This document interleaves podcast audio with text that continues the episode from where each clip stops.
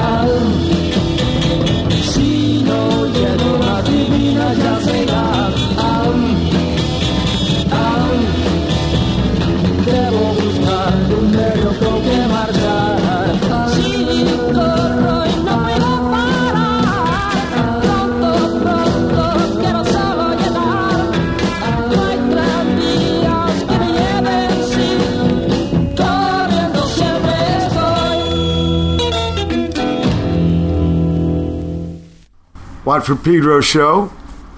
Uh, I'm doing this one here from London, England. It's June 19th, 2007, and we started there with Mr. PC by John Coltrane, written, of course, for Mr. Paul Chambers, incredible bass player. And then we heard um, Aún by uh, Los Huracanes, and uh, well, we're doing the show here from. Um, Mr. Jose's pad here at uh, Islington Park, uh, London. Yes, Islington. Yeah. Here, here you go. Don't be afraid. And and, and you picked that song there. Tell us, tell, tell us something about that. Yeah, this song is um, from a band uh, from Valencia City, which is um, on Spain on the on the coast, Mediterranean coast. And this song was recorded in 1965, and those were the days when uh, Franco was still running Spain, which was under dictatorship. So having a band under that kind of uh, fascist regime wasn't particularly easy, I, I suppose, because I wasn't even born. but I, I, guess it probably was tough even to get the equipment, and also the there was censorship on on you know the Stone, the Rolling Stones, the Beatles, all those music was kind of censored. So the influence these guys have is, is pretty remarkable. Um, this this song um, is from the first EP, from the very first day release, and hope you like it. It's sort of like um, it's not garage, but you know, beat a bit garage, and what's the name mean? It means yet, still, aún. That's what I thought. Yeah, the lyrics are like he's trying to get to a party and then he can never make it and he keeps on running running and trying to see if there's any girls left in the party okay but he never arrives to the party i think yeah how'd you come across it friends. Uh, this music is from them days. Um, in in Valencia, especially, there are many DJs. Well, not many, but there are a few DJs that play this music um, all the time, and it's Spanish music from the 60s, from between 64, 65 up to 67, 68. Uh, are any of those musicians still around? They are, yeah. Los Huracanes, actually, I'm not sure if they did a reunion, but they're, they're still alive, yeah. And so it's must be weird if they walk into a club and then they hear the song that did in '65, and it's all young, early 20s people dancing to to to their own music. Well, I think young people are open-minded to all kinds. Wasn't that way when I was younger? They would have never listened to older stuff. So I think that's pretty righteous. You're gonna play something else, right? You got another tune here? Yes. The next one um, is by a girl from Barcelona, and Los Huracanes sort of made history and, and they are in, in the history books of rock, in Spanish one. But this girl is called Sonia. She just made a, a few EPs and then sort of like his me- her memory was washed away. So not many people knows about this track. And the way we came across it, it was because somebody from France did a compilation. I think it's called Ultra Chicks Volume whatever number one or something. And it's all French 60s uh, solo singers or sometimes band. And there's one Spanish song, which is by this girl, and it's a cover of the Rolling Stones, "Get Off My Cloud." but those days in Spain, what they were doing is they did covers, but they changed the lyrics because if they translate the lyrics, it would be too outrageous, and then Franco's police, you know, might even arrest them. so what they did is sort of like mellow the lyrics or totally change it, and then that way they could be released under Franco's yeah, yeah. censorship. So this one, I think the lyrics probably doesn't relate to the original, but um, it sounds pretty cool. Okay, here you go.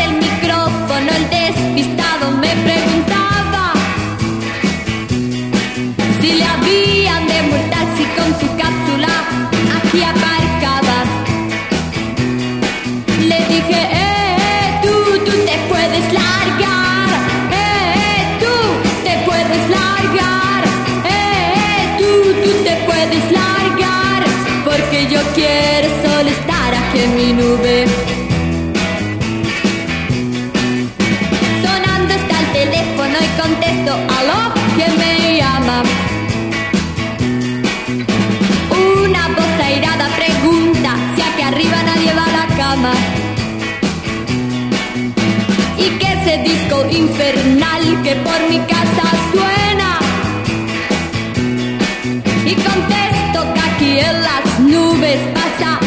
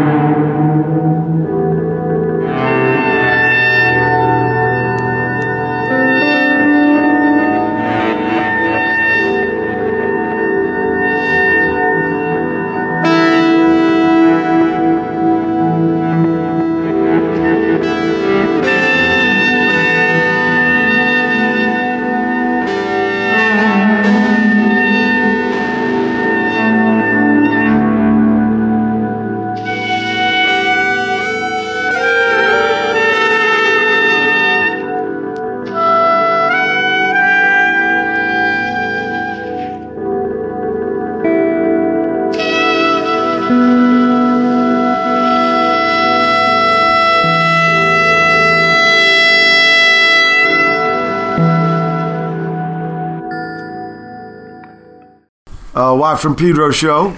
That was uh, Izdiah by uh, Kobayashi from Slovenia. And we had the Meat Puppets from Arizona, USA, doing uh, Stooges 1970. And by the way, that's why I'm here, is to do some Stooges gigs. Um, I'm playing this Meltdown Festival. Do you know about this? Do you know about it? Yeah. It's uh, it's sort of like all tomorrow's party with one person curates and picks all the bands. And I guess we were picked by this uh, singer from uh, Jarvis Cocker. yeah. Jarvis Cocker. Jarvis Cocker from Pulp yeah is a you know British band. is pretty famous around here. yeah I, I don't know, but I thank him very much for that support. No, no disrespect. I, I don't know shit. I mean, you know, just but you know Yeah. I, am glad he picked I mean, you, you know, the guy the guy has good taste because he chose the Stooges, Yeah, right? How's so- the band? What's the band like? Uh, it's sort of British pop. Maybe I played it. I don't know. It's the, I mean, he has some tracks that are alright, but you know, some others. You don't. like- Personal taste. I mean, I like not much. It's not. It's not my sort of thing, but you know, it's, Well, that's where we're playing to, uh, uh, tomorrow at the uh, the Royal Festival Hall. Yeah, across the river on Yeah. the south side, by the Ferris wheel. I was told. Um I Yeah, the London Eye. Yeah. Yeah. You should play on the London Eye. You know, in one of the capsules. in one of the capsules. yeah. Each member like Each eating one capsule. capsule, and then you're in the other one, and the Scotty, and then Okay. and just twirl around. yeah, yeah, keeps on spinning. And then the next day we do a talk show with this guy uh, Jonathan Ross. John Ross, Jo- Jonathan Ross, and uh, he's like a talk show. It's like sort of like uh, you have Letterman, right? Oh, Dave Letterman. Okay. Yeah, it's, it's that the David Letterman. the So is it on man. late? Um, it's usually Look, that's how the sirens sound over here, people. They're on I their mean, way. It's a trip for me. Yeah. We don't. Ours, they're on the way to arrest Jarvis ours don't sound like that. it's probably an ambulance Yeah, they, they, this show is on Friday night in Okay. in the national TV. because that uh, Letterman and stuff. That's too late. I don't watch it stuff, and it's boring anyway. There's it's people usually trying to pimp uh, their books and shit, movies. this one is okay. The guy invites uh, invites uh, sorry some people. He told me he liked him. He said he was smart and stuff. He's very smart, very smart, very very sharp guy. And then uh, we play uh, Saturday in Glastonbury, which is in the southwest of England. And it's a big festival. And uh, yeah, the Go team gets to play too. And uh, we have a Go team uh, person, player here, KRE. Uh, the the gig is um, Saturday, and then I go to Poland. So uh, I think I come back though to England in a month or something. But for now, um, that's what I'm. Gonna, uh, what's that? That's why I'm in town. And it was real sunny, and then it rained, and now it stopped raining. But uh, You think you will play in, in any chance that Stooges might play in China? I mean, like recently, Sonic Youth. I would like to. Sonic Youth play in China. Sisters in the Pit played in China. and Go Team. They they go into In China. Oh, really? Yeah, end of June. Oh, righteous. I want to play there. Can you Some imagine friends of mine Pop on, on China? I mean, in Beijing, it will be like Oh, yeah. could cause a mayhem. Light that up pretty big time. Yeah. He called me the other day. I was driving up to Perks. I was going to record with Perkins, and uh, he said, "Yeah, Mike, I was, uh, you know, the phone was there, so I just dialed it. How you doing?" I said, "I'm okay. Uh, I'm happy to talk to you." And uh, he says, "What are you doing?" I said, "I'm going to go record." And he said, uh, "Oh, what? You know, some." Whatever. And I said, no, no, we're going to try that idea because he asked me to uh, do this thing where I just play bass with my favorite things. That I mean, it was a lame ass song from uh, Sound of Music or something. And then Coltrane turned it around, so he wanted me to like play the melody and then overdub bass and then have Perkins play drums on it. So I told him, yeah, we're going to try that out. He said, yeah, because sometimes maybe he thinks he just talks and I don't listen, but I listen and I think it was a good idea.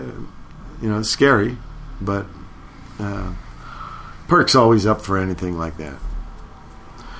And uh, but uh, the Meat Puppets, yeah, I got to see them play. The Cris is out of jail and healthy, and he's playing with his brother again, and uh, that was them doing a 1970 Stooges song. Um, it's a session from their first album. Now, uh, I saw them 81 maybe at the LA Press Club, and I told Greg Ginn about seeing this great band. I remember what I re- really remember about the gig was them doing this great cover of 96 Tears. So uh, Greg went and saw him, and he had him open for Black Flag and put out the album, uh, Meat Puppet first album.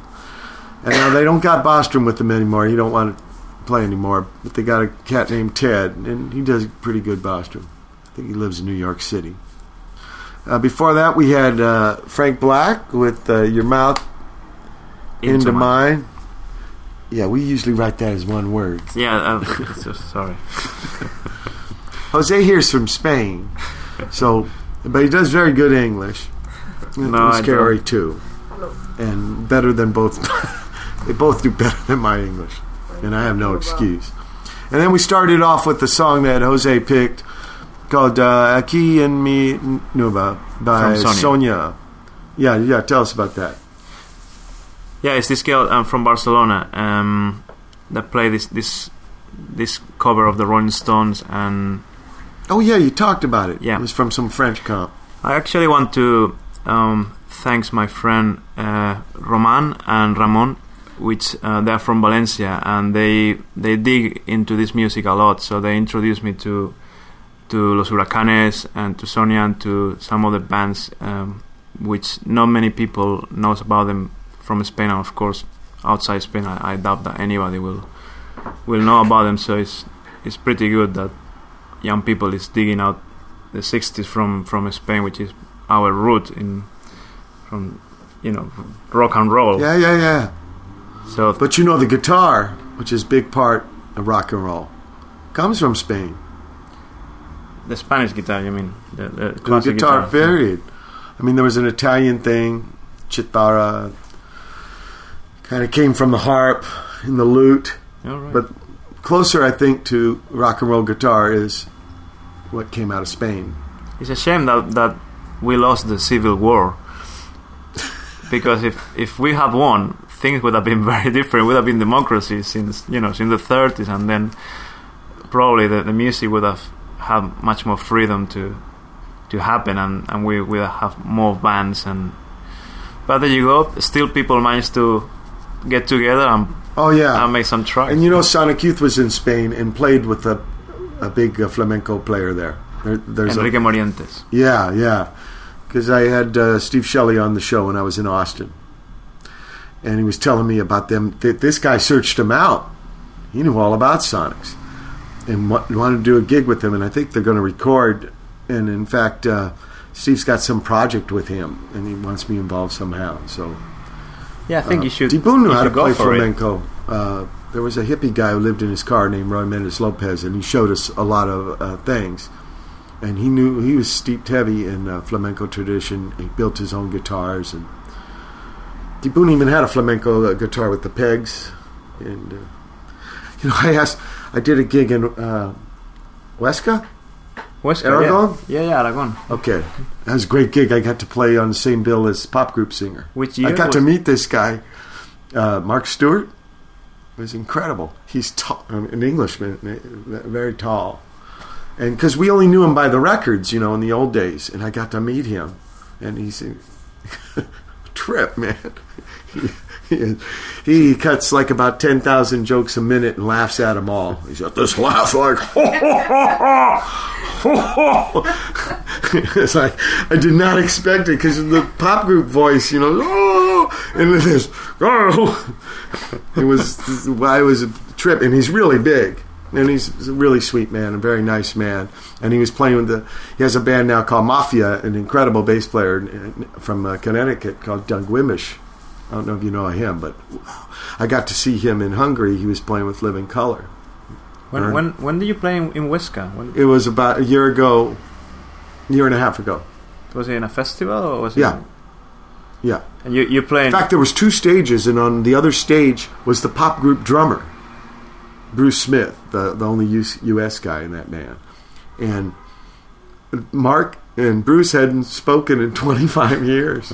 and then when So I was watching this, and then they talk, you know, and stuff like that. And I go, and I walk back with Mark, and I go, "Wow, man, 25 years." And he goes, "Yeah, I hope it's another 25," or something like. do, do, you there's a, was an England puppet show called the Thunderbirds. You aware of this? No. Yeah, like rockets and stuff. Well, he had eyebrow. I think he dyes his eyebrow, or maybe not. But they're big, man, and they reminded me of that. His eyebrows were. He's an amazing cat. That was a, a treat. Some of these people I get to meet after knowing them only on the records. Wow, it's because they had big and uh, profound impact. Pop group had big bass, and they put Beefheart music with uh, Parliament Funkadelic, which taught us. I know this sounds naive now, but it taught us that you can do whatever you want with music. You don't have to stay in because in the seventies thinking you had to be, be in certain genre or something. I know they didn't call it genre in those days, style, because genre was more recent for marketing but I guess it was for marketing then too. But it was shaping our mentalities. Like, uh, how could you put Beefheart with P Funk? Well, because you want them. Yeah. And that's what the pop group showed us. Now, pop group, I discovered there was an import record store. Huh? They would uh, bring in like the hippie, spacey albums that the big chains wouldn't carry, like uh, Neu! and Faust. And so when punk came, they had the first ins on bringing records from England. So we didn't know of any of these bands, so we would pick them just by the album. Well, a lot of them were singles, and they're only two dollars, and so you didn't wasn't big gamble. And we would just pick them by the album cover or the name of the band. You know, we didn't know anything about these guys. And, Surprise uh, uh, record. Yeah, and uh, the pop group, I was like, yeah. That's something like someone in England would say, you know, that, oh, this is the pop group. And then we put it on. I remember putting it on, like you were telling me earlier about your days with L and stuff. Well, we would wait for weekend, you know, work all week, and then we can come and eat L, and then not listen to the records till we ate the L, and it would be like a total trip, you know, like wow, listen to this, because you didn't know what to expect. You know, these bands didn't play. The punk bands we saw were U.S. ones, the ones in Hollywood or some New York ones would tour through. But we didn't know uh, hardly, and the only England ones that came were like more rock and roll kind. Well, maybe not at first, but by the time they were coming around, they were more like uh, Jam and Clash, and there's more regular rock and roll, Stranglers, not as uh, not like the f- stuff that excited us, the, yeah, the yeah. records. You know, I guess they want to be uh, more popular, a bigger fan, but maybe not be as rough. Or, but we like the rough because we were from stadium music rock, and we Yeah, didn't want that anymore. We're tired of it.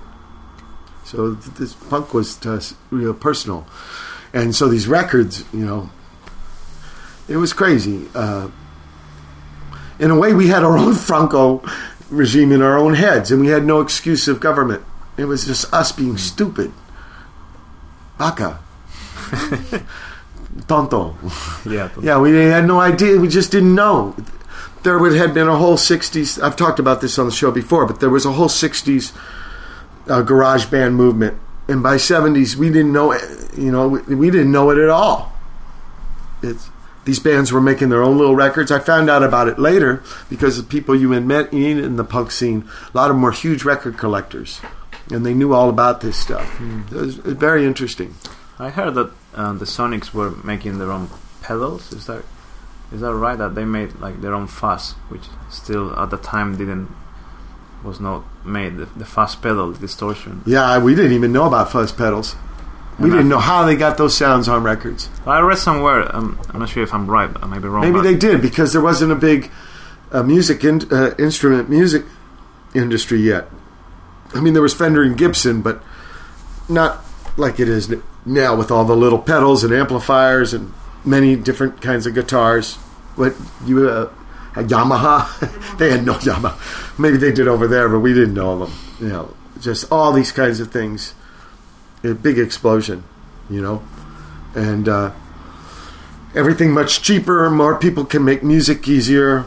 Uh, it's just better days nowadays. When I hear people talk about the good old days, I have to laugh. You know, although there's always been good music, and that's great about discovering uh, this this older stuff. Some of it sometimes sounds so contemporary; it doesn't sound old. Yeah. Well, You know, the, the so Sonics. It shows you that people were way ahead. Yeah, right. the, The, first Sonics. record of the Sonic, which was recorded in two track, and still sounds so amazing. I mean, how those guys managed to, in just two tracks, made that legendary album. yeah, yeah. Unbelievable. I mean, Yeah. that's, Well, even before that, Nat King Cole, you know, when there's a solo, the guy has to move closer to the mic with the trumpet. You know, it's well, they still went ahead. they couldn't even mix anyway, this stuff. You know, it's incredible. Well, you know, you, whatever the means are, the burden should really, I think, be on being on creativity and not really technology. Whatever's there, you make the most of it. That's what I. That's what punk and uh, me learning through music has come. If you put too much weight on the other stuff, you uh, you will cheat the creative side. I think.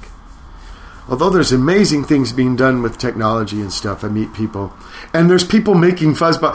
Uh, I, I met these people uh, who play bass and drum for Cornelius, and the guy is going to make me uh, a fuzz thing. I because I, I I said, wow, that's a great fuzz.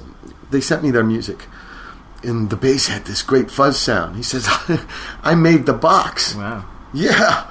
And he's going to make me uh, cables for the amp to the speakers of his own design with beeswax and crazy. When I uh, next month go to Tokyo, he's going to show me all this stuff. Ama- amazing.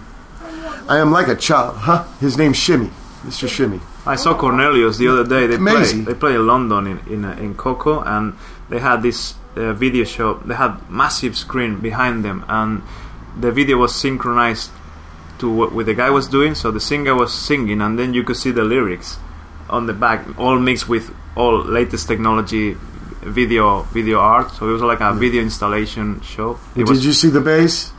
That's him. excellent. He's really a guitar good. player, but he plays bass for this this band. Yeah, I like that band too. They invited me to see. I, did, I didn't know anything about him, you know, like a lot of musics. I knew nothing.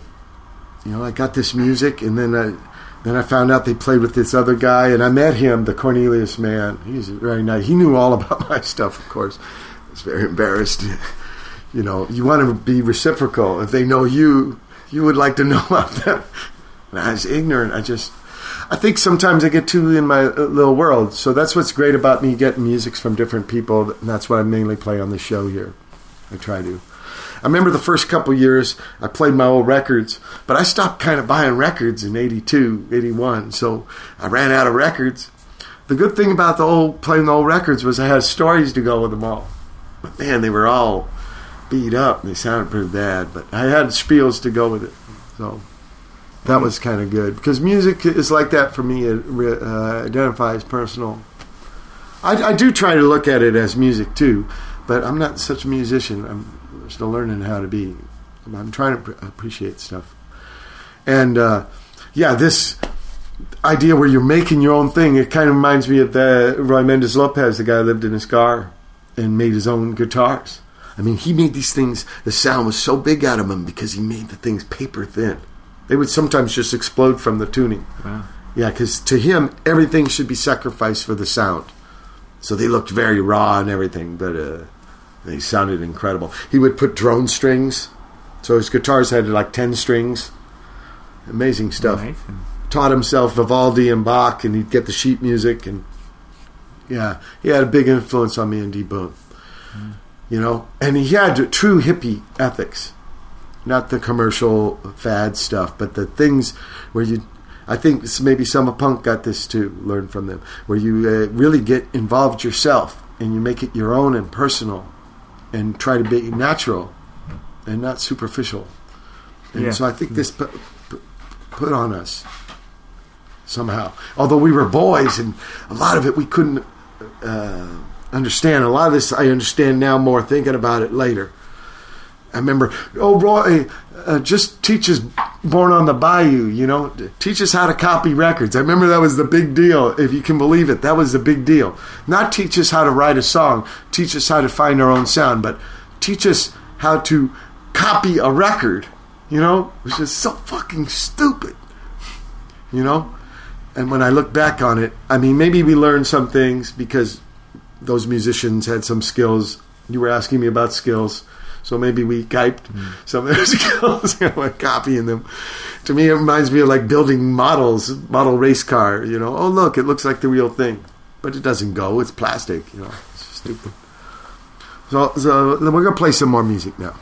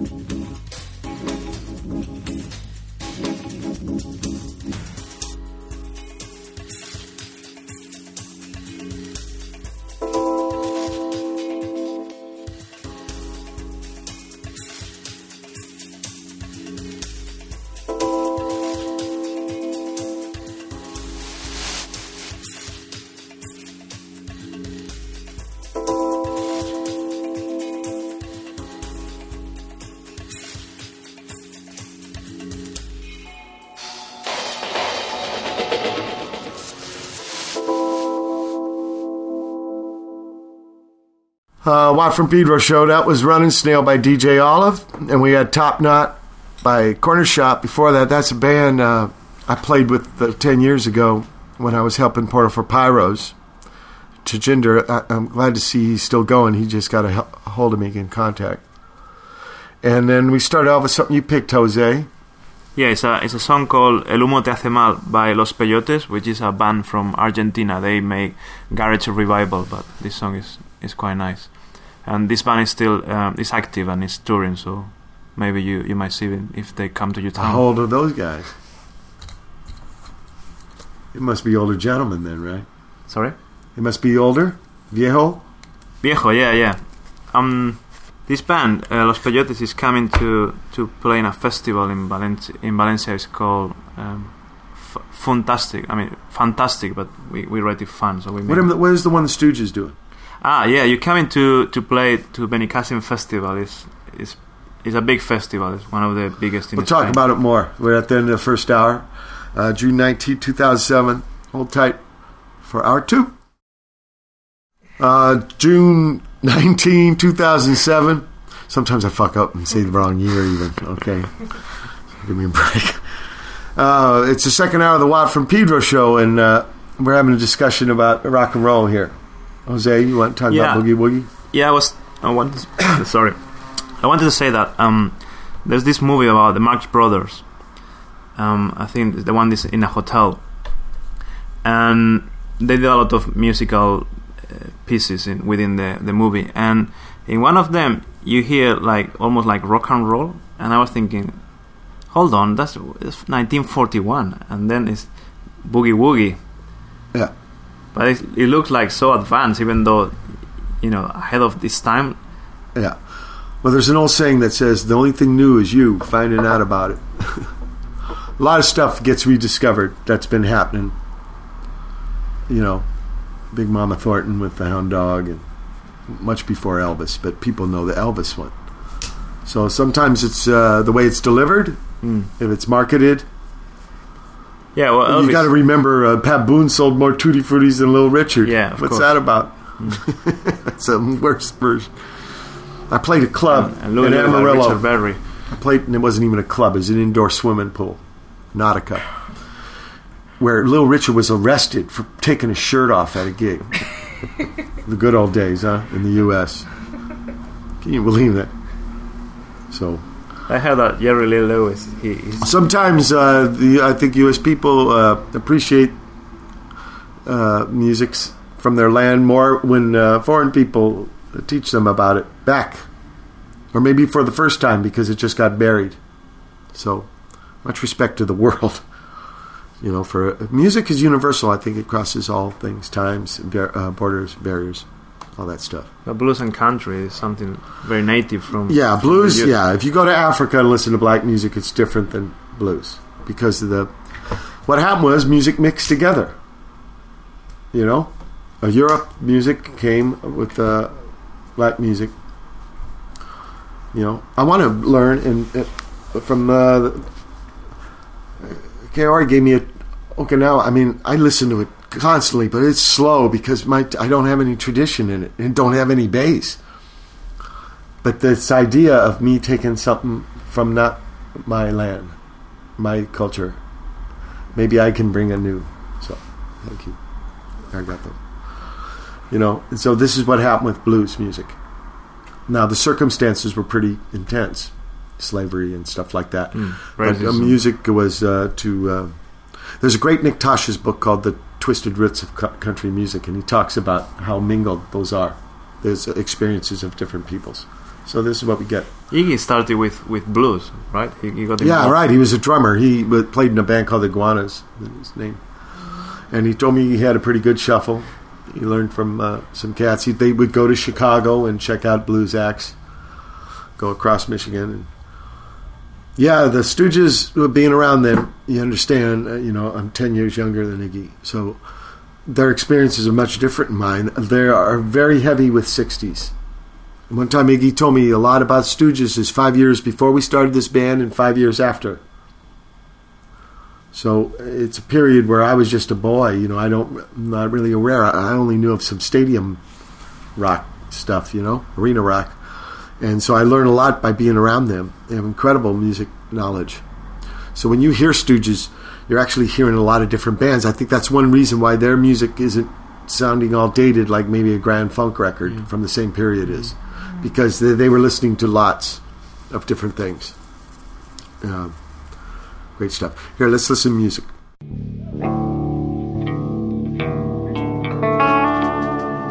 Do you like eggs? It's time. Do you like eggs, Mr. Cameraman?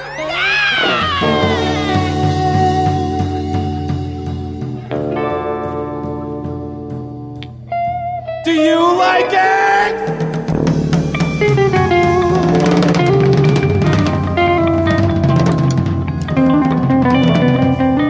They all float down here, Eggy. They all float.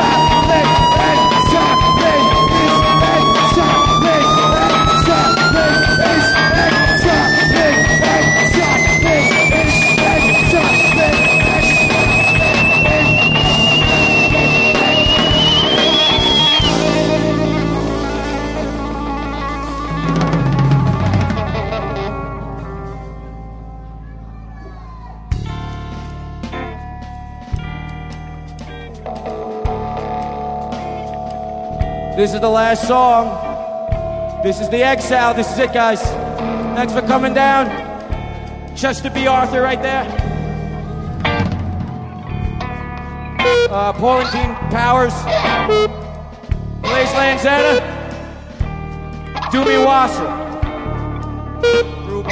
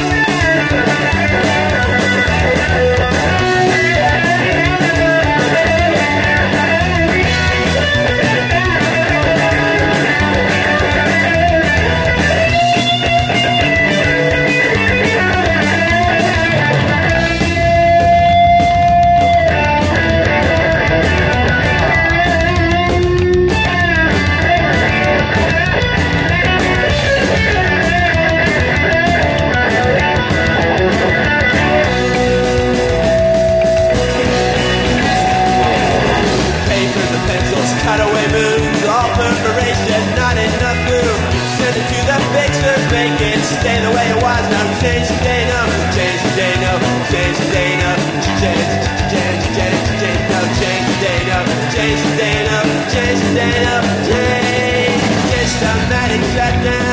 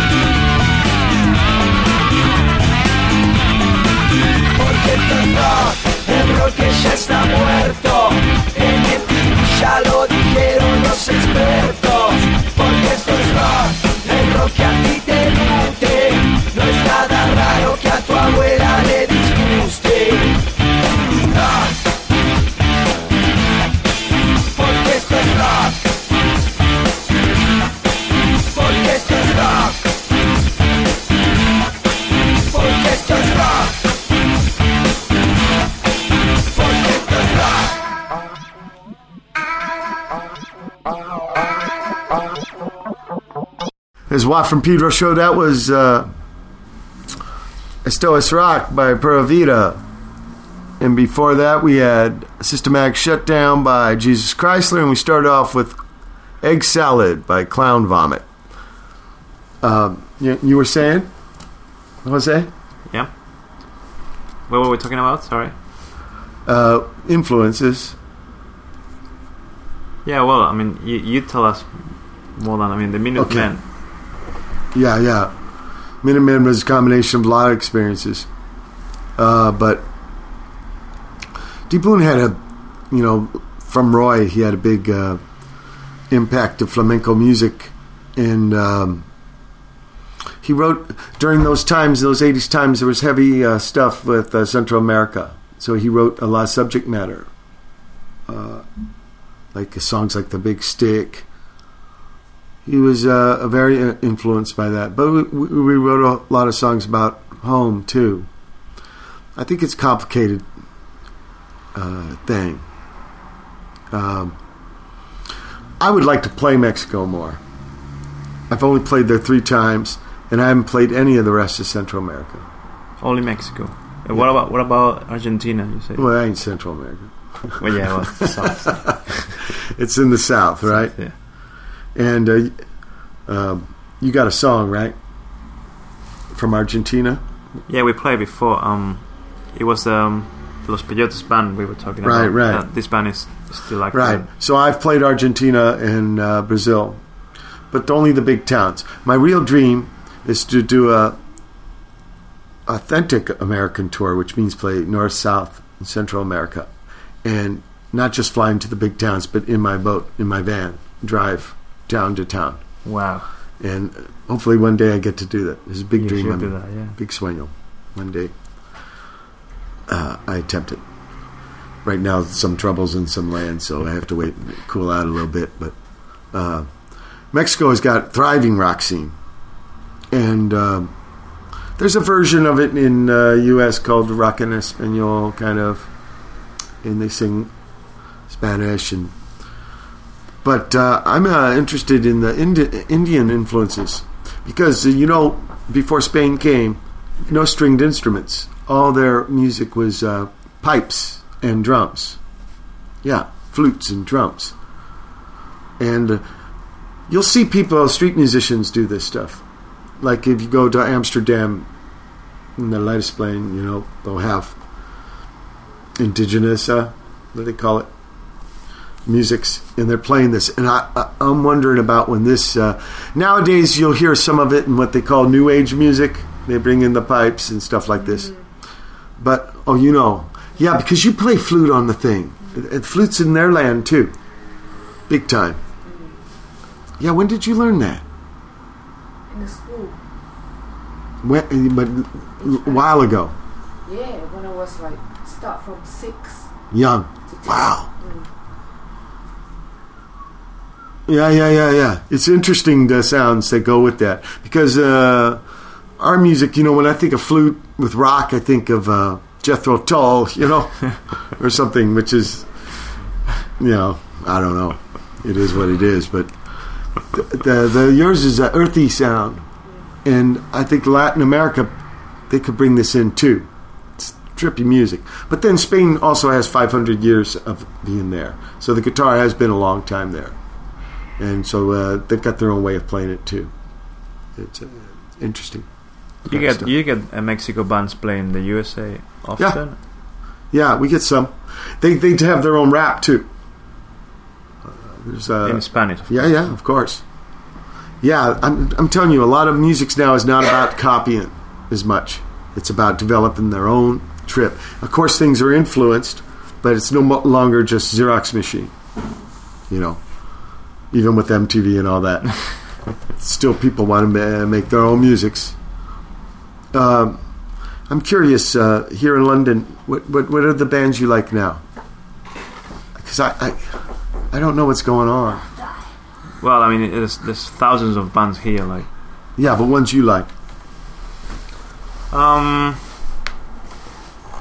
I like one that's called um, Comanechi, which is is a is a duo, and it's a Japanese girl and British guy, and they made sort of like wild Comanche? Like Coma- Comanche, like like Nadia Comaneci. That's where they got the, the name from. From you know the athletic that scored a ten.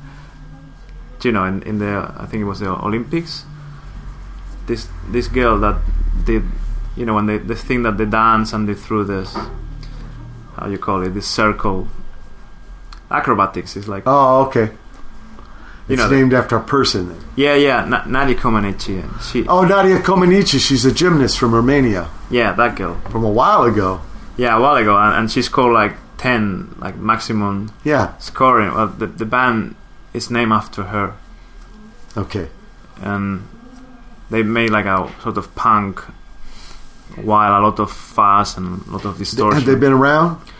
They've been around probably about three, four years, I would say. Who's new Who is that new? you like? Mm, I saw. Well, it's not from here actually. I saw um, this band from Oslo, which called Now We've Got Members, and Kaori Kaori brought me to this squat. It's like a house, and it's this. Um, the people lives there, and they also use it as an art space. So the living room isn't a, because it's a warehouse. There's plenty of room, and also they have their own studio. But the bands play on the living room, and you can you can see the, the, the dishes, and you can see that they use it for the living room uh, because it's big enough. the show, you know, we're actually watching the show, and then the people was coming up from the window because they couldn't get through the door. You got any of their music? Sorry. Do you have any of their music? I'm not sure. Kaori might have. I think they, they have probably MySpace or something. Um, it's called now we've got we've got members, and it's it's it's weird because they they're from Oslo, uh, North Europe, and they're playing folk. Norwegians. Yeah, folk, but it sounds like Arabian, a bit like Turkish or something like that. And they have this instrument. I don't know what you call it, but it's like this this guitar with a bit like a triangular shape, a bit, and but it's, it's electric. It was plugged to, into the mains, and the soloing skill was amazing. And you had the drama was hitting really hard, and, and there was like many members, about six or seven people. It's not. I think that's why they call now we've got members. yes, there's a lot of members. Yeah.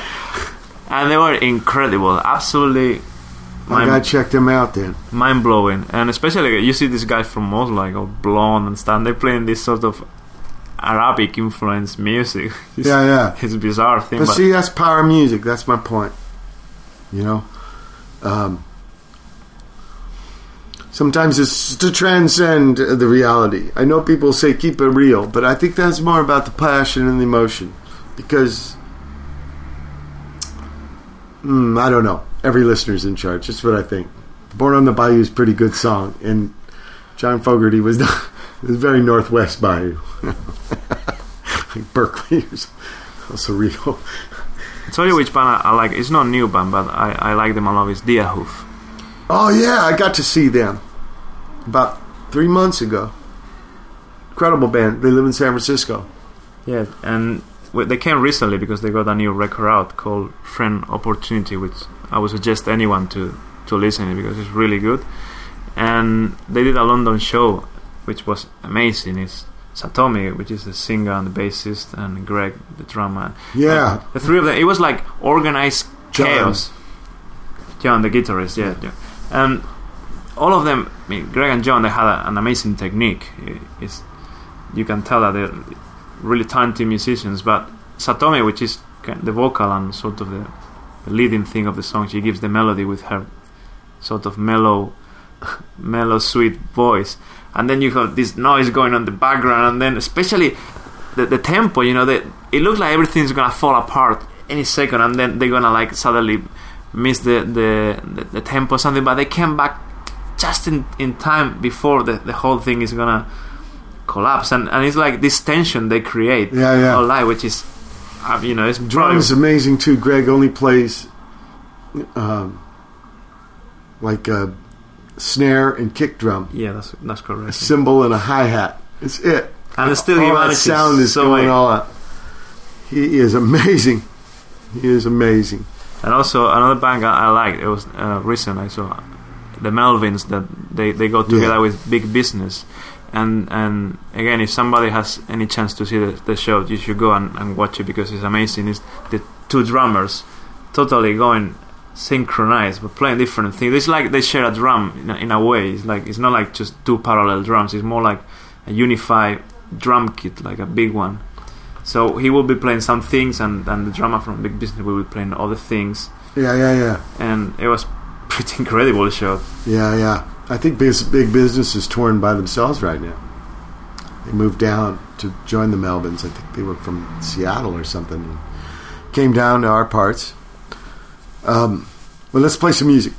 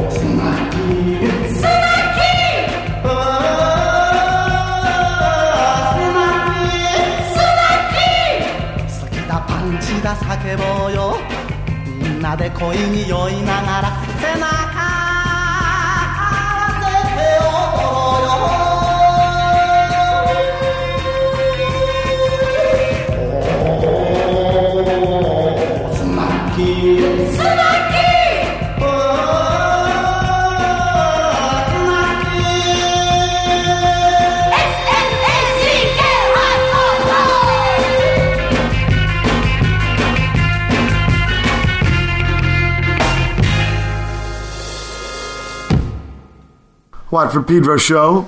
Um, let's see. Uh, we started that out with uh, Parallel Worlds. Worlds, just plural there, Jose. By Steve Mensh. You forgot the N in his name. the Mota, huh? M E N S H. I can't read that later, brother. Okay. And then we had. Uh, the Liars with plaster casts of everything. That's not the Liars with a Y. That's the newer Liars. Great band. I've gotten to play with them a couple times. And then we had uh, a Finnish band called This Is Sirius. Sirius the Dog Star, not uh, the, adjective. Yeah. Right. Are you serious about that? Right. But maybe they are the Dog Star. I think that's where Pharaoh was supposed to go after he died. With uh, Burritos Coquenos. Cocainos. Oh yeah, cocaínos. Sorry, bad pronunciation. Stupid what? That's alright as well. Okay, and then uh, Untitled 119 by Ben. And finally, we had a song you picked, Jose. Yeah, this song is called. Is this is Japanese, Um, it's called Sunaki, and the reason it struck me is because uh, one of my Japanese friend he was collecting tracks from the 60s as well. And among those tracks, this one was really outstanding. It was like obscure freak beat. And then I started to investigate more in the track, and it happens that it was made for a commercial of sausages in Japan in the 60s or something, I think 1968. And I, I found it a bit strange that the song is really obscure for me and to be used in a commercial, but somehow Well, snacky me was a snack. yeah, probably that's where it comes from. And, and and then there was this sausage. The the song is by a guy called Hajime Kaido, and yeah, pretty freak beat from Japan, from 1968. Wow. When did you get started with music? Well, when I was probably about well, I started playing the Spanish guitar that my uncle had. Actually, I was a bit lucky because when my, my parents dropped me by my grandma's, my uncle had his record collection over there, and I was like 11 years old. And then I started to, I got bored, so I dig out the vinyls, and then among those vinyls were Dead Kennedys and, and things like that. So I just suddenly like, wow, this is this sounds different. This is not what they play on the radio. and that's how I came across punk music without even knowing what punk was. And then I just grabbed the guitar, Spanish guitar, and then when you go to high school and meet people like you did with D. Boon, I put band together, and then we the 90s came in, and we played some sort of influence by the whole Seattle thing, and so I had a, a rock rock band called Again. And later on, I started to get into electronics, and with my friend called a guy called Joan, and then we did some of the tracks. You play in the podcast uh, one of our tracks, which was um, our RTM3. Oh yeah, yeah. Yeah, that that song that A couple was, weeks ago. Yeah, there was you're supposed to be blindfolded and stuff. Oh yeah, you asked uh, if people actually did that. I think I played it from Switzerland, and Steve Mackay gave the instructions Yeah, on what you should do to experience the tune right. And then when I told you that, yeah, you asked me, "Do you think people yeah. really I want to thank that?" you and your brother from here for being kind to play our track, and that track also when uh, it was done as a art project. So I, I wanted no visual distractions to to interrupt the experience. That's why the suggestion was that you get blindfolded and then you, you know, it's the the only sense that is at work is your ears, and if you use a headphone, you you totally stuck into it. You can't escape. Like you can't see anything. You're and then- immersed. yeah. And and then there was the story that uh, you know I saw after Dead man. yeah, like this nightmare, this guy drone with microphones inside, and then somebody recording his own his death. Right. And uh, you got a future project. Yeah, I'm, I'm I play with with a Japanese girl called Kyoko, and we're trying to put some some stuff together. Um, I don't know. We'll, we'll take it as it goes, but hopefully something good come out will come out, and then we'll we'll be back playing in in London or maybe somewhere else. We did have a band before called CPEX, which is the nickname I use, and we play a few London shows, and it was more sort of like punk rock, not totally punk rock, but like indie sort of rock style, and then we just disbanded, so we have to get it back together. Okay. As you were saying, uh, you were going to mix some kind of sounds with other sounds, breathing or something. Yeah, well, I got a few solo projects like working with sound, just as a not just as music, but also as kind of art, like up, applying to. I've seen many artists that work with sound and quite inspirational. There was this exhibition in near where you play actually in, in the Royal Albert Hall behind, uh, sorry, Royal Festival Hall behind this, a Hayward Gallery, and they they did this exhibition only with sound pieces. And from I don't know if you know a band called Pansonic. No. They're from I think they're from Helsinki, and this is a it's a duo, and they do they work with noise a lot. They used to be called Panasonic, but because when when the company found out, they they No go. yeah they they asked them to withdraw, and Cease then and desist. you know what they did? After that happened, they they called themselves Pansonic, and the album they released was called A. So they dropped the A. Clever. A way around the corporate. Yeah, You were asking uh, me earlier about how we should fight back, fight the corporate. Yeah, and not always with guns. no, just you can use Sometimes with ideas. yeah ideas work best definitely. it's big ideas behind the revolutions that make them happen. isn't it? Okay, yeah. And uh, artists and artistic means to subvert uh, certain controls. Yeah, to subvert the system, to attack it from from the inside. Okay. Uh, Viva Pansonic. uh, Terrorist of sounds. Yeah. yeah. Okay, let's hear some more music.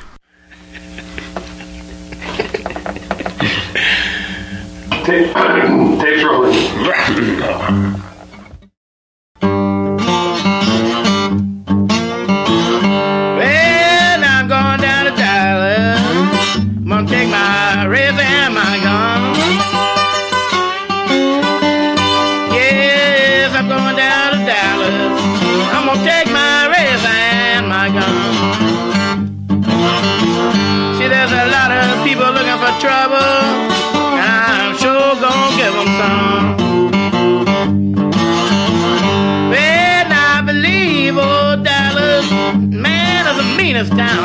Know.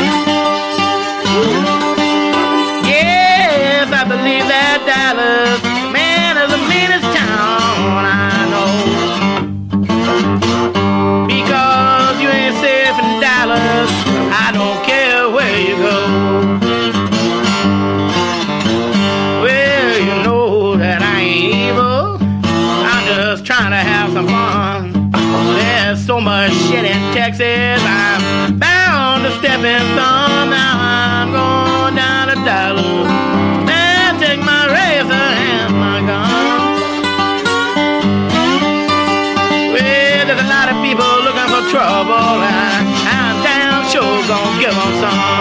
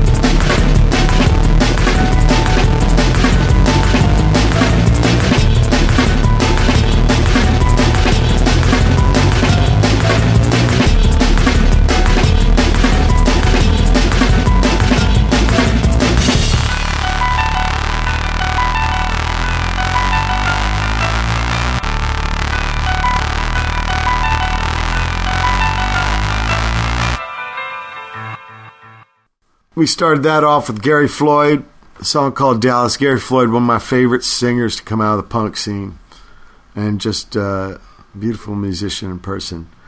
Uh, Dream About Love after that with PNDC. And then, Oh, You Want Bass by Wastrel. And that'll do it for the uh, second hour of the June 19th, 2007 Watt from Pedro show. Hold tight for hour three. June 19th, 2007. It's third hour of the Watt from Pedro show. And Jose, if you met Iggy, what would you say? Yeah, I was I was just saying that if I if I ever get to meet Iggy Pop, what I would tell him is that I was thinking one day that some aliens came to to the Earth, and then I just came across to them, and, and then they say, okay, we we have to you have to send one person to represent the planet Earth into our planet, so we're gonna take one back.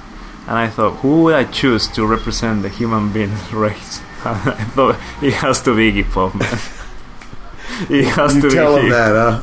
Iggy, you're the man. You are the man that has to represent human beings. If ever we have to send somebody into another planet at 60 the age and still stage diving like like a teenager and going 200 percent for it in the show. Man. Yeah, I just love the way he plays the gig like it might be the last one. You know, he You know, does. it's just kamikaze.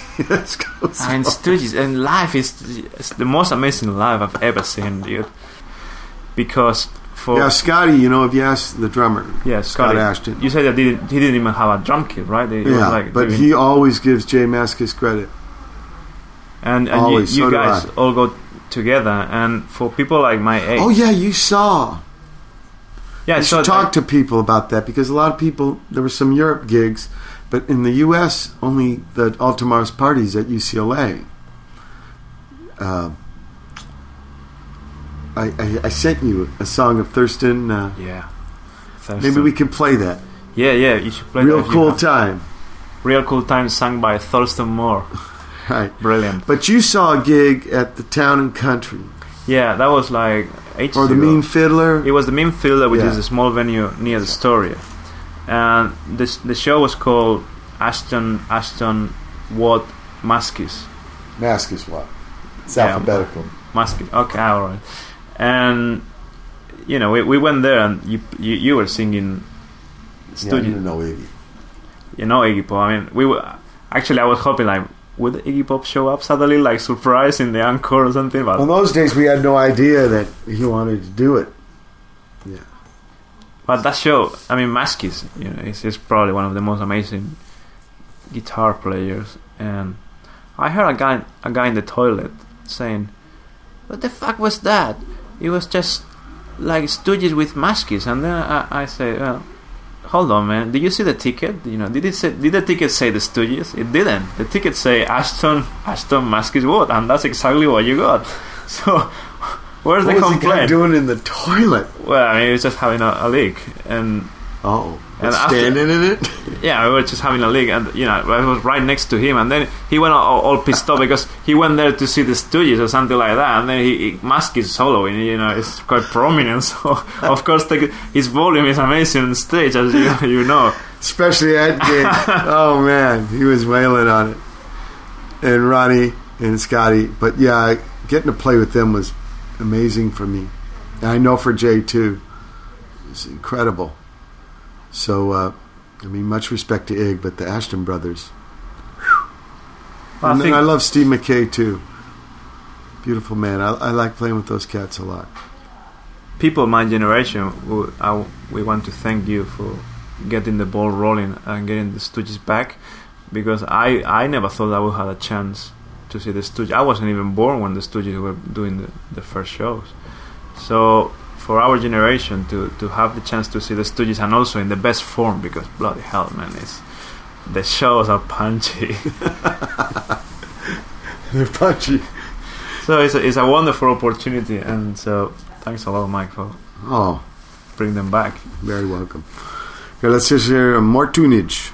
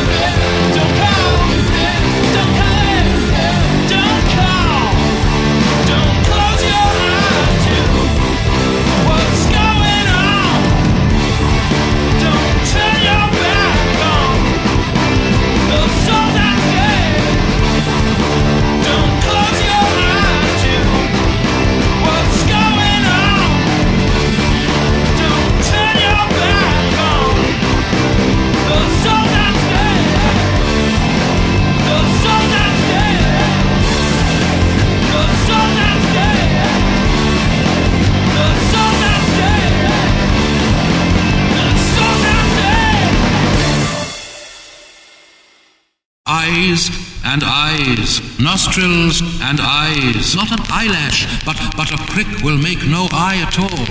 Is there any, any? No, there's none, there's none. Oh no, there's none. No, nothing. Is there any rank, dimpled, drooping, warm breast? So tender to touch. There is one. Yes, I have one. Spare. Somewhere, elsewhere. Where? Early now. Ah, my dear. Ah. Ooh, smudge, crust, smell, tasty lust. That was uh, that last one. There was nostrils and eyes by position normal. Uh, don't call it looting. He spelled it. It's supposed to be don't call it looting. By Dorothy hates advertising. You should write that. Don't call it looting. You know, like when you loot. Don't call it. Call it. And then uh, we had Mullion by Schooner before that. We started off with Real Cool Time. Uh, Asheton, Asheton, Mascis, and Watt playing at UCLA in uh, 2002? With Thurston on vocals Yeah. as a guest. Thurston singing, yeah, as a guest. Um, when's the first time you saw Sonic Youth? Uh, about more than 10 years ago. I think it was 1995 or 96. How'd you find out about them? Were they on that tape? Yeah.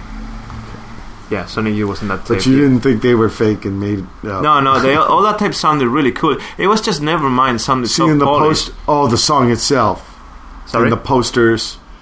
You the, the whole thing because the, the you know the, how the, the big corporates Oh yeah, yeah. they marketing like very aggressively and and so it was like on TV and the whole city covering posters.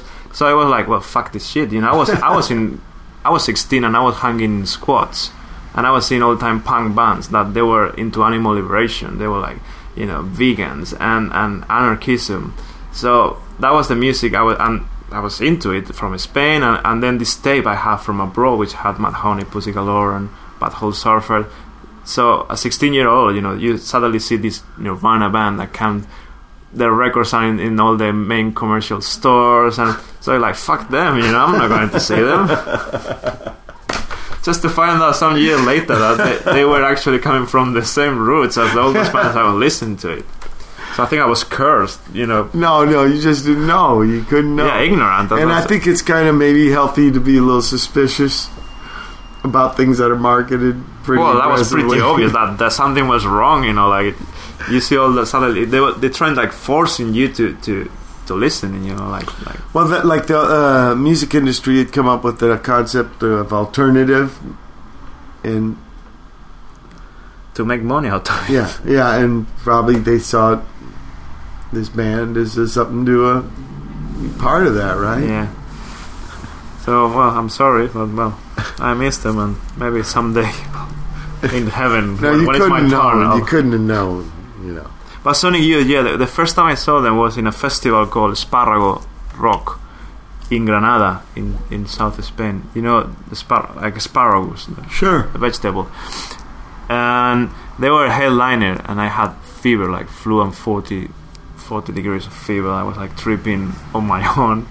And then they came on, and they decided not to play any single, so they play all stuff from from the first record Confusion is sex from evil from sister from Daydream Nation and half of the people wanted to hear like bullet in the heather and 100% and they play none of those tracks so the other the other half like my half we Yeah. were totally opening our mouths because the first time this is youth and it was mind blowing but the other half, the ones that wanted to hear the singles, they were so pissed off that after half an hour, they started to throw bottles, plastic Oh, bottles, no. I guess. And then, then the Sony you were into feedback mode. I love when they do that. okay, now it's feedback time, and then they go like 20, 30 minutes of pure feedback. The guitars are on the floor, and they're like swinging them. And it was going on and on, so the promoters turned the lights on. 'Cause, like they they they wouldn't finish. They wouldn't just leave off the stage. So th- they turned the lights on the venue and almost unplugged it. And then Thurston was like, "Oh, okay. Well, and then he lights a cigarette, and then the roadies pick the stuff, and then he's on stage chatting to someone. It was so anti anti rock star, you know, so natural. So the first time was pretty impressive. Really. Yeah, I remember the first time I saw him, I was tripped out. You know, I thought we were doing some things kind of forward ahead. And then I saw these guys playing. And I thought, man, me and D. Boon are just doing Chuck Berry compared to these guys. You know, old rock and roll or Yeah, yeah, something. They, they, you know, with the screwdrivers and the guitar, all the. I mean, I And couldn't believe it. I was watching that, and I was like, wow, what the fuck are we doing? Yeah, it was intense. He knew all about us, so he even wrote me at a record label. I think I wrote him back, keep toiling. Thurston say he sent you like to to. He's, I think he's six months younger or something. He's my age. Yeah. Maybe a year younger. But he's around my age. And he has incredible knowledge of music, about a thousand times Yeah. more than me. So, But uh, I was pretty. And the first thing I talked to him about was Richard Hell. He knew he had saw the Voidoids. A hundred times he had seen it. He said you were eating you were eating squid, right? And- Yeah, I like Squid. Yeah, and and then you said to him, "You've seen Richard Hell a hundred times?" Yeah, because it blew my. and He never play. He didn't play there in those days. I didn't know. Man, all I knew was the records. He's tripped it, but there's pictures. I could see what he looked like. First time I met him was in '83 February. We were playing with Black Flag in Osnabrück, Germany, and Richard Hell played. And I remember he came up to me. He goes, "Hi, Mister Minute Man." I like, "Huh?" I couldn't say a word. I was. I just dug the hell out of him. I was telling you earlier, he was my first punk rock hero. Punk rock really wasn't a sound for me. Like when you say a punk band, It's to me like it's it's hard. Yeah, it's hard for me because the punk scene I came from, it could be anything. You didn't know what. You'd go to the gig and you just have to watch to see what this band was going to be like. It wasn't really that predictable. Exciting. Yeah, it was pretty, especially from Square John shit I was coming from, man. I didn't know what the, any of it was up. How did you get involved with uh, with Ciccone Youth doing doing the cover? Oh, Ciccone Youth, yeah. Bo- Bonner, Bonner Ciccone Youth was really made. important because D. Boon was killed in a car Mhm. wreck, right? A van wreck. And I actually, I really didn't think people wanted to hear me play without him, so I stopped playing. Mm. and uh, I drove. Um, I drove. Akira had to do some internship at Yale, in Connecticut. So I drove uh, all the way out to Cali, from Cali to Connecticut, and I, on the way back, I stopped in New York City, and they were re- uh, Sonic Youth was recording Evil, and they had me uh, record in the studio. Uh, I think the song is called "In the Kingdom," something something, Yeah, something and and then uh, so, something that came on a B side a single called "Bubblegum," a Kim Fowley song, and I got to play Kim's bass, and I didn't really get to play with uh, Thurston and Lee. I got to play with Steve, but they just had me jamming. You know, first to the record for Bubblegum, and then just jamming along with Steve for what was to become In the Kingdom. And then they assembled it, and they played on it. They had an interesting way. Even the studio was trip. It was like the mixing board was in the same room you recorded in, not separate. So that was a, that was a trip for me. Yeah. Uh, but then I was really excited by the experience. Like, wow, they want to play with me. So maybe people want me to play. Of course. So I asked, yeah, but I'm telling you, it was a bad time for me. Fucking must be awful for you.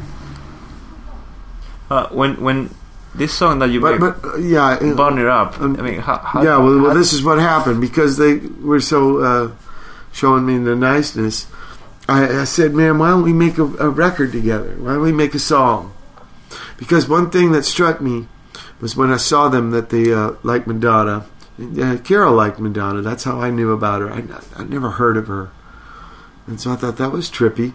So uh, maybe that's something like we could have a common ground. So I'll do a, Madonna song, and and you guys do a Madonna song, and that beca- Thurston named it. He called it Ciccone Youth. The Whitey album was something way different. It had nothing to do with that. But this single, in fact, you show me you got the England one, the 12 inch. Yeah, 12 inch. Yeah. That came out on Blast First, I think. Paul Smith's label. Yeah. And uh, after that, I really got my nerve up more. And then Ed from Ohio came to my house. He found my number in the phone book. I didn't know you had to pay to be enlisted. So uh, I'm on over and, okay, I'll do him. So uh, I owe him a lot, Thurston. And all, all, all four of them. Did you ever, Steve, Kim, and Lee. Madonna ever say Kim said something or, or this? Madonna must be aware of that record. I mean, she must she must have heard it. I don't know. I made a band after Fire Hose because I wanted to keep practicing. I'm, um, I never meant to do any gigs, you know. It was called the Madonna Bees. And somebody told me she came and saw Really? I would play in a mouse suit. It was ridiculous. I mean, I, I never wanted to do gigs, and then I started helping Perry, and Perry had dancers. Well, I don't know how I met any people in this band really. Perry Farrell. No, in Madonna Bees. Two of them ended up being my missing men. Yeah, Pete Mazich and Jerry Trebotic. Beautiful man, longshoreman, who play really good organ and drums. But I didn't know him at the time, you know. I think Pete was in a wedding band, and Jared played with him. You know, Italian and Slav weddings. and uh, uh, Glenda was a singer, and then there, the, somehow there was uh, two girls like from high school dancing, but they danced in the hall. I never saw them. I was in the practice pad. But then I thought after a while, man, well Perry's got dancers. Maybe we should do a gig. So we started doing gigs, and uh, I know the dancers really dug Madonna. That's why they did it, and. Uh, I think Pete look. I don't know if Jerry liked Madonna so much. I think he just wanted to play with us.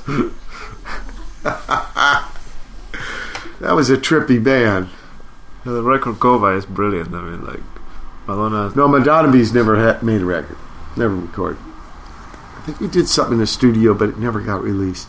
Oh, but the Ciccone Youth, yeah, Kim made that. She made the the front cover of Yeah, yeah. It's pretty good. I, I like it a Yeah. lot.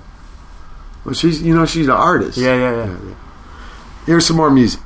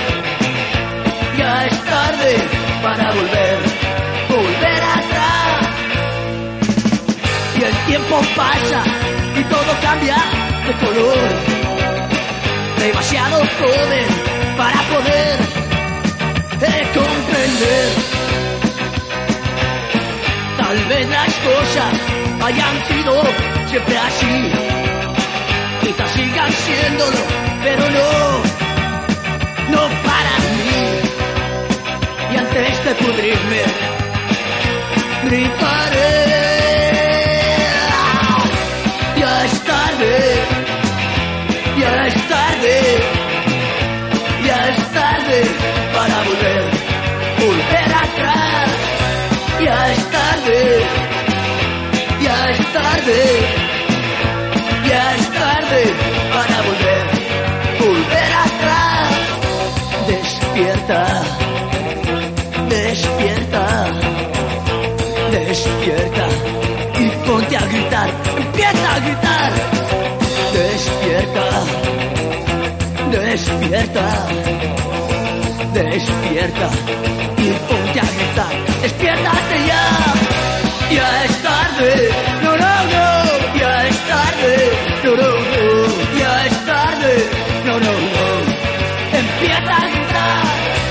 tarde, no, no, no, tarde, no, no, no, tarde, no, no, no.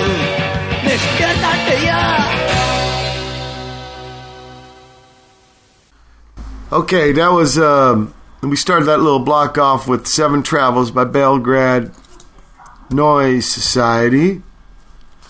Some great jams there. I think they just uh, improvised on it. And then we had uh, Carla Bozulich with her band Evangelista. She's on tour right now in Europe. And a song called How to Survive Being Hit by Lightning. That's an interesting way of spelling it. and then we did two songs you picked.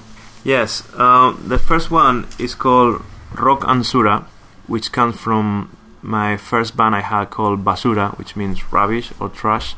It's a song that um, me and my friend we didn't have any instruments, so but we, we decided to start a band, even we, we didn't have any, and we were in this big place where they play kind of how do you call it um, to hit the ball in a, in, a, in the Basque country. Racquetball. Yeah, in the Basque country, and then it had a big resonance. So we were like 16 Like years old. racquetball, paddle handball. Okay.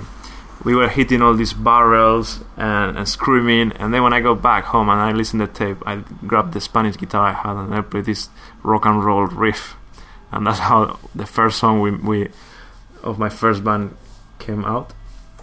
And the second track is called Ya Es Tarde from a Spanish band called Sex Museum, which also play a garage style, and it's the only track they got in Spanish, but nice one.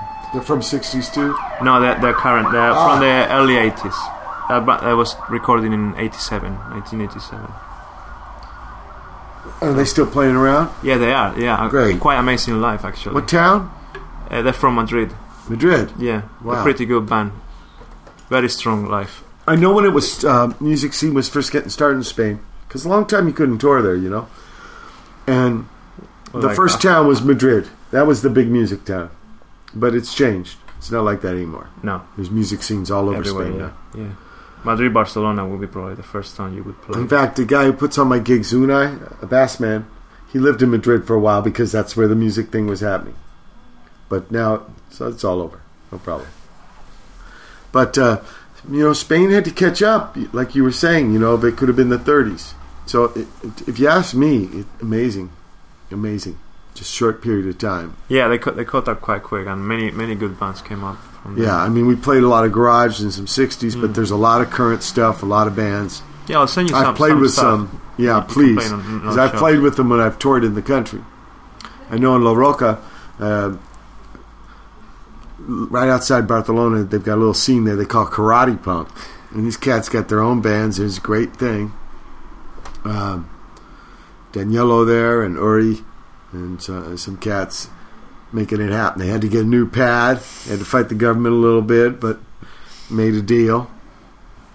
Uh, accommodated everybody because people got to have music, you know, and it isn't always the stuff that comes down the food chain from upstairs. Sometimes, it's, well, my thinking almost lots. It's got to come from folks, from pueblos, from pueblos, in the core zones of pueblos, towns. Big time. So uh, it's only natural, I think, grassroots scenes grow up, spring up, and then let their freak flag fly. And I can't pl- oh, wait to play Valencia. And We look maybe we do a uh, show there, huh? Well, the Stooges in Valencia is gonna be Yeah. amazing. No, but we do a Watt from Pedro show. Ah, yeah, yeah, we- and we'll then, do it, uh, with the chow, special chow. Yeah, we'll we'll try to cook for Mike what uh, one paella, which is the typical dish from Valencia. Yeah, I can't wait. Bali, Bali. Bali. Right? Idea. You hear that a lot over there. Yeah. Uh, that means okay. We're getting. I, I, hear what you're saying. And it's the end of this uh, June 19th, 2007. Uh, Watt from Pedro. Bye, Fufu. Okay, is it recording? Yeah, we're almost at the end, part near the end. Bye. Thank you. Arigato. okay. Uh, keep your powder dry.